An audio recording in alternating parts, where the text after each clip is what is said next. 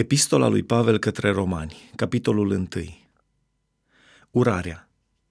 Pavel, rob al lui Isus Hristos, chemat să fie apostol, pus deoparte ca să vestească Evanghelia lui Dumnezeu pe care o făgăduise mai înainte prin prorocii săi în Sfintele Scripturi. Ea privește pe fiul său, născut din sămânța lui David, în ce privește trupul, iar în ce privește Duhul Sfințeniei, dovedit cu putere că este fiul lui Dumnezeu prin învierea morților, adică pe Iisus Hristos, Domnul nostru, prin care am primit harul și apostolia ca să aducem, pentru numele Lui, la ascultarea credinței pe toate neamurile, între care sunteți și voi, cei chemați să fiți ai lui Iisus Hristos. Deci, vouă tuturor care sunteți prea iubiți ai lui Dumnezeu în Roma, chemați să fiți sfinți, har și pace de la Dumnezeu, Tatăl nostru și de la Domnul Isus Hristos. Pavel și creștinii din Roma. Mai întâi mulțumesc Dumnezeului meu, prin Isus Hristos, pentru voi toți, căci credința voastră este vestită în toată lumea. Dumnezeu, căruia îi slujesc în Duhul meu, în Evanghelia Fiului Său, îmi este martor că vă pomenesc neîncetat în rugăciunile mele și cer totdeauna ca, prin voia lui Dumnezeu, să am în sfârșit fericirea să vin la voi căci doresc să vă văd ca să vă dau vreun dar duhovnicesc pentru întărirea voastră sau mai degrabă ca să ne îmbărbătăm la oaltă în mijlocul vostru, prin credința pe care o avem împreună, și voi și eu. Nu vreau să nu știți, fraților, că de multe ori am avut de gând să vin la voi ca să culeg vreun rod printre voi, ca printre celelalte neamuri, dar am fost împiedicat până acum eu sunt dator și grecilor și barbarilor, și celor învățați și celor neînvățați. Astfel, în ce mă privește pe mine, am o vie dorință să vă vestesc Evanghelia vouă celor din Roma. Neprihănirea se capătă prin credință. Căci mie nu mi-e rușine de Evanghelia lui Hristos, fiindcă ea este puterea lui Dumnezeu pentru mântuirea fiecăruia care crede, întâi a iudeului, apoi a grecului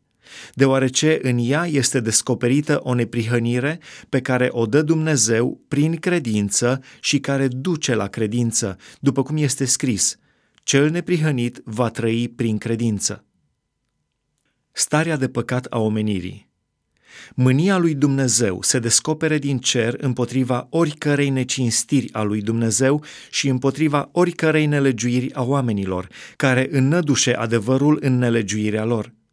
fiindcă ce se poate cunoaște despre Dumnezeu le este descoperit în ei, căci le-a fost arătat de Dumnezeu.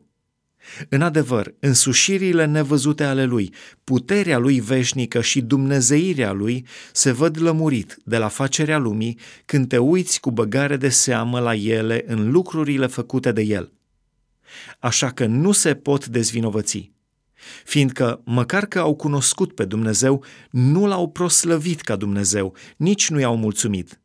ci s-au dedat la gândiri de șarte și inima lor fără pricepere s-a întunecat. S-au fălit că sunt înțelepți și au înnebunit. Și au schimbat slava Dumnezeului nemuritor într-o icoană, care seamănă cu omul muritor, păsări dobitoace cu patru picioare și târătoare –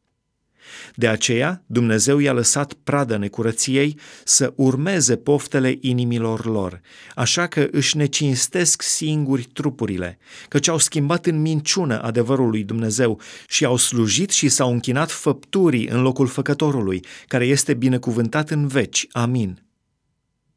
Din pricina aceasta, Dumnezeu i-a lăsat în voia unor patimi scârboase – căci femeile lor au schimbat întrebuințarea firească a lor într-una care este împotriva firii.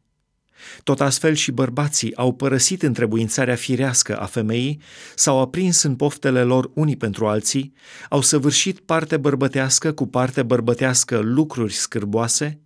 și au primit în ei înșiși plata cuvenită pentru rătăcirea lor fiindcă n-au căutat să păstreze pe Dumnezeu în cunoștința lor, Dumnezeu i-a lăsat în voia minților blestemate, ca să facă lucruri neîngăduite. Astfel au ajuns plini de orice fel de nelegiuire, de curvie, de viclenie, de lăcomie, de răutate, plini de pismă, de ucidere, de ceartă, de înșelăciune, de porniri răutăcioase.